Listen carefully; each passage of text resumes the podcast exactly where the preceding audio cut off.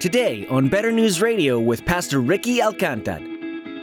He made us alive together with Him. Listen, we are all lame people that have gone from lameness to leaping by the power of Jesus Christ.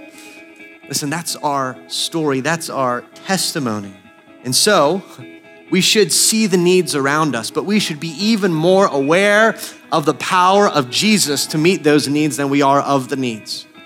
Right? We see the needs, we acknowledge them, move toward them, but we know and have confidence that Jesus has the power to make a difference.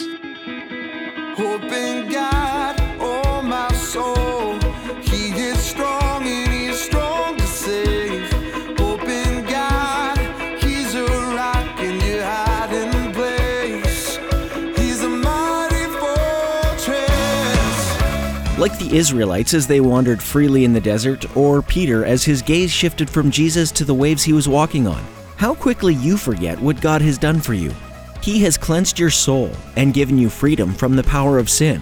He has healed physical and emotional wounds for countless people throughout history, and He's still doing it. Yet, as Pastor Ricky points out in today's message, so often our focus is only on the problem instead of the one who will rescue us from it. Let's join Pastor Ricky now in the book of Acts, chapter 3, as he continues his message Jesus at Work in a Miracle. This story is there to encourage the church, to encourage the believers then, and to encourage our hearts that Jesus is with his church. This kind of miracle doesn't happen apart from the power and authority of Jesus himself. There's this, this quote that I love from uh, Pastor John Piper in a sermon about the authority of, of Jesus and the authority that goes with us when we go in Jesus' name. And John Piper, this is an extended quote, so buckle up. He puts in quotes, all authority, meaning all authority has been given to Jesus. In the name of Jesus is all authority. John Piper writes, He has authority over Satan and all demons, over all angels, good and evil, over the natural universe, natural objects and laws and forces, stars, galaxies, planets, meteorites, authority over all weather systems, winds, rains, lightning, thunder, hurricanes, tornadoes, monsoons, typhoons, cyclones, authority over all their effects, tidal waves, floods, fires, authority over all molecular and atomic reality, atoms, electrons, protons, and neutrons, undiscovered subatomic particles, quantum physics, genetic structures, DNA, chromosomes, authority over all plants and animals, great and small, whales and redwoods and giant squid and giant oaks and all fish and all beasts and all invisible animal and plants, bacteria, viruses, parasites, germs, authority over all the parts and functions of the human body, every beat of the heart, every breath of the diaphragm, every electrical jump across a million synapses in our brains authority over all nations and governments, congresses and legislatures and presidents and kings and premiers and courts, authority over all armies and weapons and bombs and terrorists, authority over all industry and business and finance and currency, authority over all entertainment and amusement and media, over all education and research and science and discovery, over all crime and violence, over all families and neighborhoods, and over the church, and over every soul and every moment of every life that has been or ever will be lived.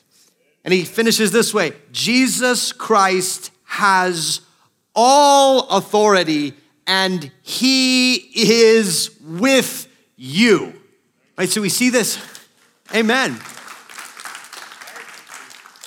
We see this that Peter looks at this man's situation as we see God gives him this gift of faith and he looks at it and he thinks that is nothing in the name of Jesus Christ of Nazareth, the healer, the mender, the king over all, the demon breaker, the sin destroyer, the resurrected and risen Son of God, get up and walk, right? Like when, when you feel the power of that name, you're, you're suddenly with Peter. Because when I look at it and I think, how does Peter possibly have like the fortitude to be like, I'm okay, we're stepping out in faith here, like we're gonna do this?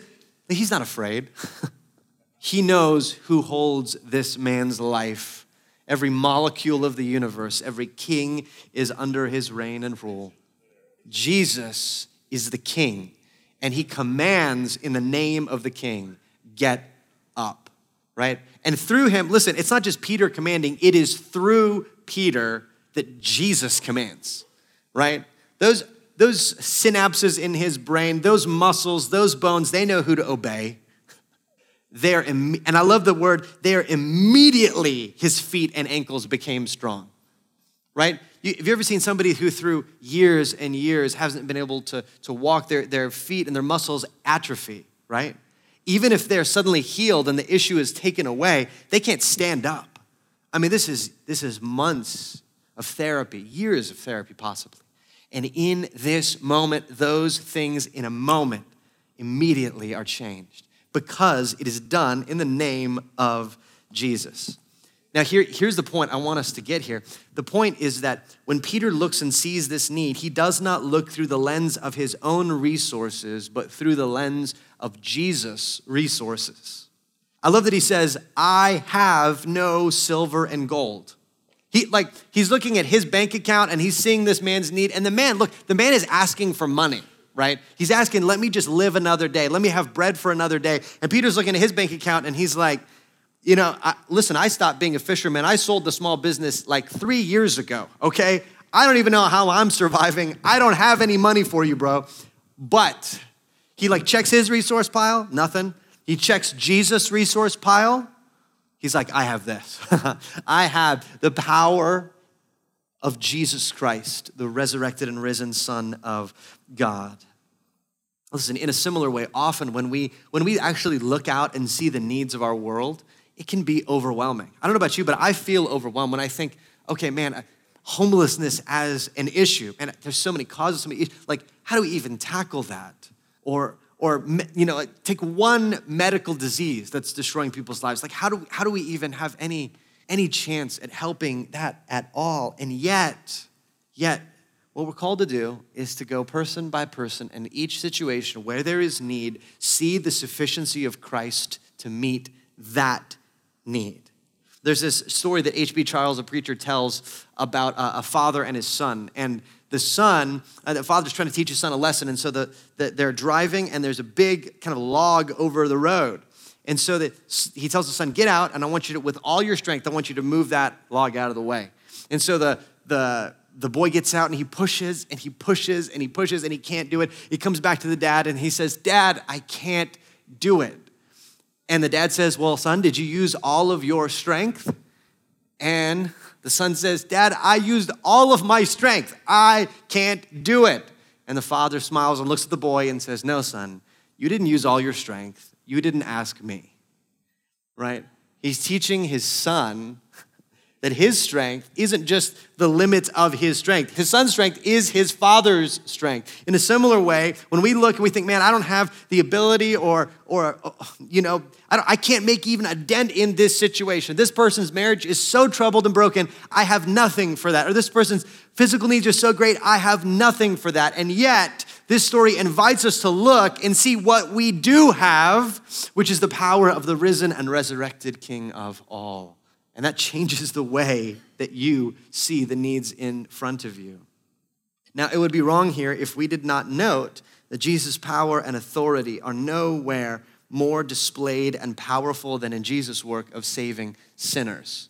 Remember that all Jesus' miracles were there to point to his power and authority, and he demonstrates power over external things to demonstrate his power over our deepest needs. So, scripturally speaking, the reason there is lameness in the world, there is blindness in the world, there is demonic oppression in the world, is because of sin. When sin entered the world, all of this brokenness enters with sin. So we both suffer because of the sinful world in which we live, and we contribute to it with our own sin, right? We, we turn away from God and we accumulate a great debt and weight of sin, and we are cut off from God's kingdom and God's presence. And that should be, listen, apart from Jesus, apart from God's intervening grace, sin and its consequences and its punishments should be all we ever experience.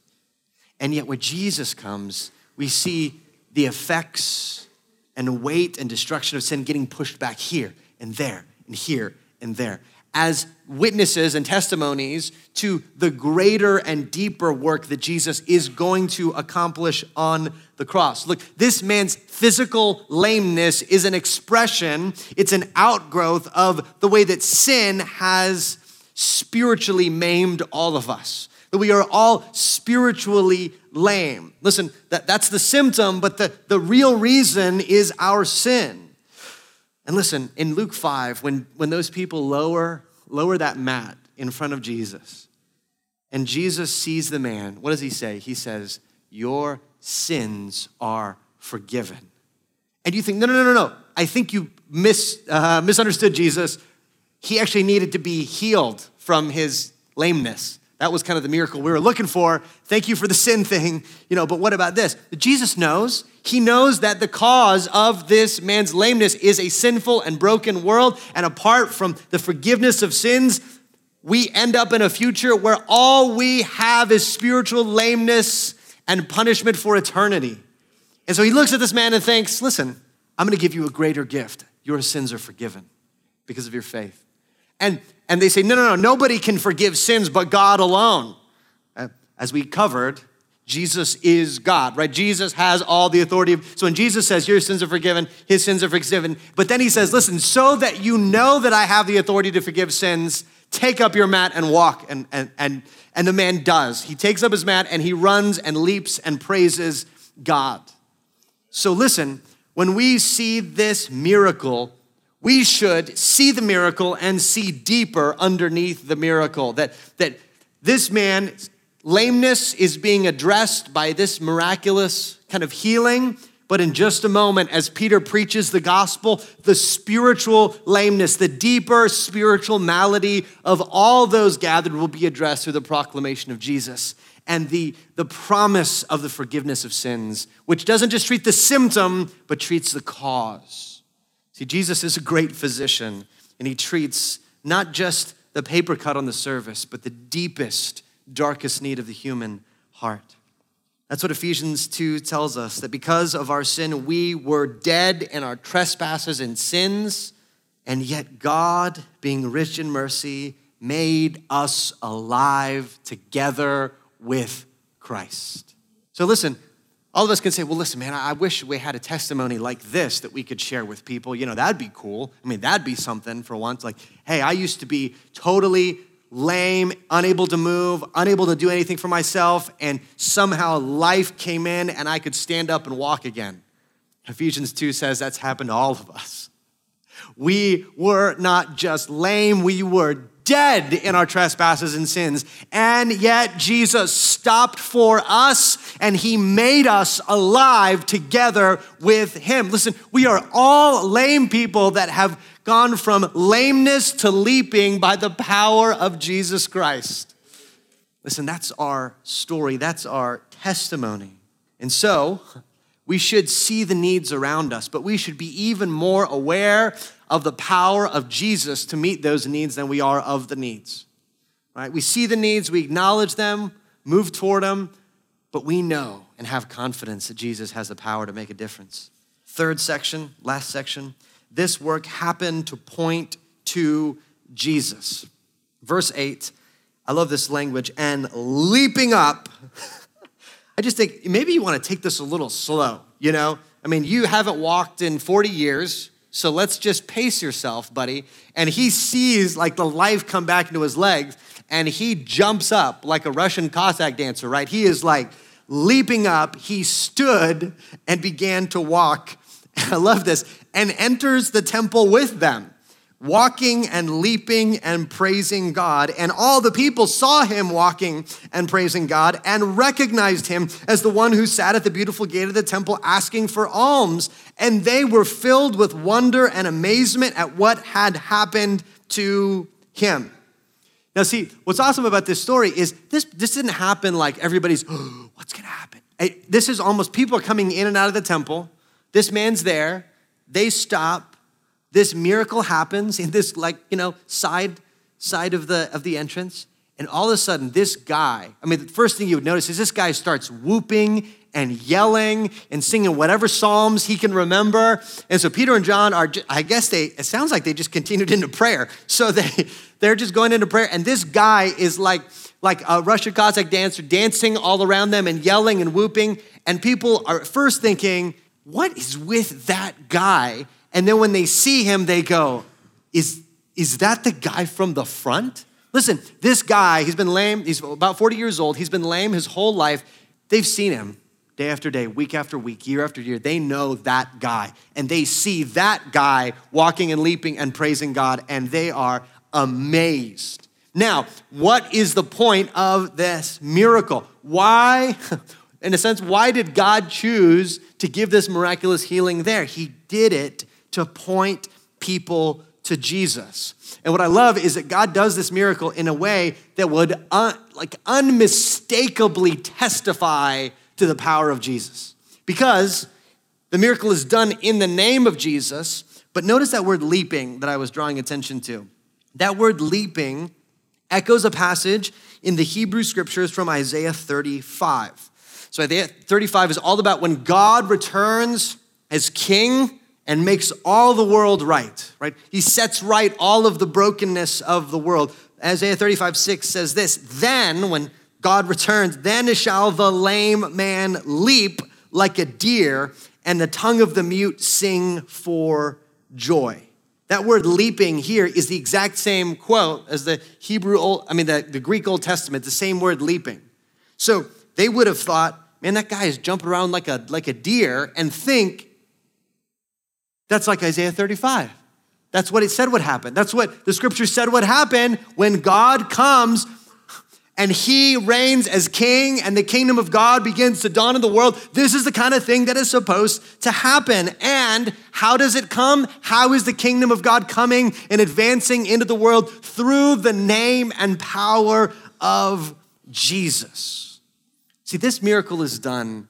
This is what we have to, this is so, so important because Christians get off in all kinds of crazy directions when it comes to the miraculous. Often, sometimes we, we do the opposite of what God would have us do when He works in a miraculous way. In that we, like we focus on the miracle, like wow, the miracle. Oh my gosh, or the person that did the miracle, or prayed for the person that got healed. It's all about the miracle, the miracle, the miracle. No, no, no. The point is not the miracle. The point is the Savior who performed the miracle. The point is the power of Jesus that performed the miracle. And sometimes we end up more in love with like miraculous stuff than we are with the one who does the miraculous, right? And so this is this is so important. I know it's like okay, really with to belabor this. Yes, the work happened to point to Jesus. That's the point of all of this. See, one of the patterns you see in the book of Acts is that as the message of the gospel advances into a new group or area, it's often accompanied by something miraculous that testifies to its authority. And I've talked to missionaries who often describe miraculous things happening as the gospel's going forward in a new kind of area or region or city, or there's a gospel renewal that's coming to a long dead area, like the Great Awakenings in the United States. And we can think, oh man, I wish, oh, I wish we could see that. I wish there was more of that. But what we see in the pattern of Acts is that often the, the Spirit's most notable and miraculous work happens as the gospel is advancing to draw attention to the gospel, right? It's a, a sign to say, look at Jesus, right? Sometimes we're like, well, we just want the signs. No, no, the point of the sign is to look at Jesus. Now, should we pray for these things? Should we ask for more? Should we ask that God would bring another awakening to the United States to do miraculous things and draw our attention to, to Jesus? Yes, absolutely. But we have to remember the point is Jesus. The emphasis when God does something miraculous is that it's meant to be a glimpse of Jesus' kingdom and to direct our attention to Jesus as king. Now, big qualification. What if we pray and nothing happens, right? What if we ask God and nothing seems to happen? That's where the rest of Acts and the New Testament help us and help inform us here. Because sometimes it'd be easy to say, like, okay, well, we prayed for that. You know, that guy lost his job or whatever, and that person finds themselves in need. We prayed for them, they didn't get a job, so oh well. No, the, the pattern of Acts and the whole New Testament is that often God uses his people to meet the very needs that his people see. In other words, when we see like Jesus, we see that there are needs, we ask that God would meet them, and sometimes we are the answer to our own prayers. In other words, our resources are included in God's resources. Sometimes we see a need. Sometimes what the Lord's calling us to do is to, yes, pray that God would meet that need, but to identify, hey, do I have something that I can use to help that person? Rather than thinking, okay, Lord, just save their broken marriage. I'm not sure what's going on there. That seems hard. Okay, there you go. Lord sometimes saying, no, no, no. I want to use you. You go ask a question. You say, how, what's going on? Can we help? Can we pray for you? And you think, I don't know how to do this, but I'm willing to get together with you. We're willing to cry with you and pray with you. And we think, okay, maybe that is part of the resources that God intends to use to meet that need. You see, the pattern of the early church is in Acts 4, they will sacrifice to meet the needs of the people around them. So they weren't just praying, Lord, please help the poor people among us, please. No, they were saying, Lord, please help the poor people among us, and I have some extra stuff I'm gonna give. And I don't have any extra, but I'm still gonna give, right? That was the pattern of the early church. Listen, it is miraculous when God moves in a powerful, unusual way that draws attention to Jesus as king and his coming kingdom. But it is also miraculous when God changes the hearts of his people so that they, in radical acts of self giving love, live in a contrary way to the whole world around them. Right? Sometimes one of the, the greatest miracles in a capitalist society is for people to like give up opportunities to make money or give up money that they've earned. Sometimes I feel like for Americans, that's even a bigger miracle. Like we could pray, Lord, you know, help that person. But if somebody goes and gives more than they, they really have, right, sometimes that's a greater miracle. There's a, there's a guy I know in town who's a professor at UTEP, Dr. Gonzalez, who is a, an engineer and who used his engineering skill to launch a nonprofit. He, he found a way to make low cost artificial limbs and rather than seeking to make money off of it, essentially started a nonprofit to help people in the developing world receive limbs that can't afford them. And often those limbs are provided through local churches where people give their time and ability to be trained and to uh, support these folks that have lost limbs. And because it's a lengthy process. It's not just it's not just a day. There's there's a whole group of things that go into it. And listen, I think that is miraculous as well. I think it is miraculous to have somebody that's like, I choose to not make money where I could for myself and instead to give. I think it's miraculous that people in these churches are saying, we want to help meet the needs of our community. I think those things are miraculous. And I think those things too testify to Jesus and his coming kingdom. Because in those moments, we act like Jesus is king, not the stuff around us. Hope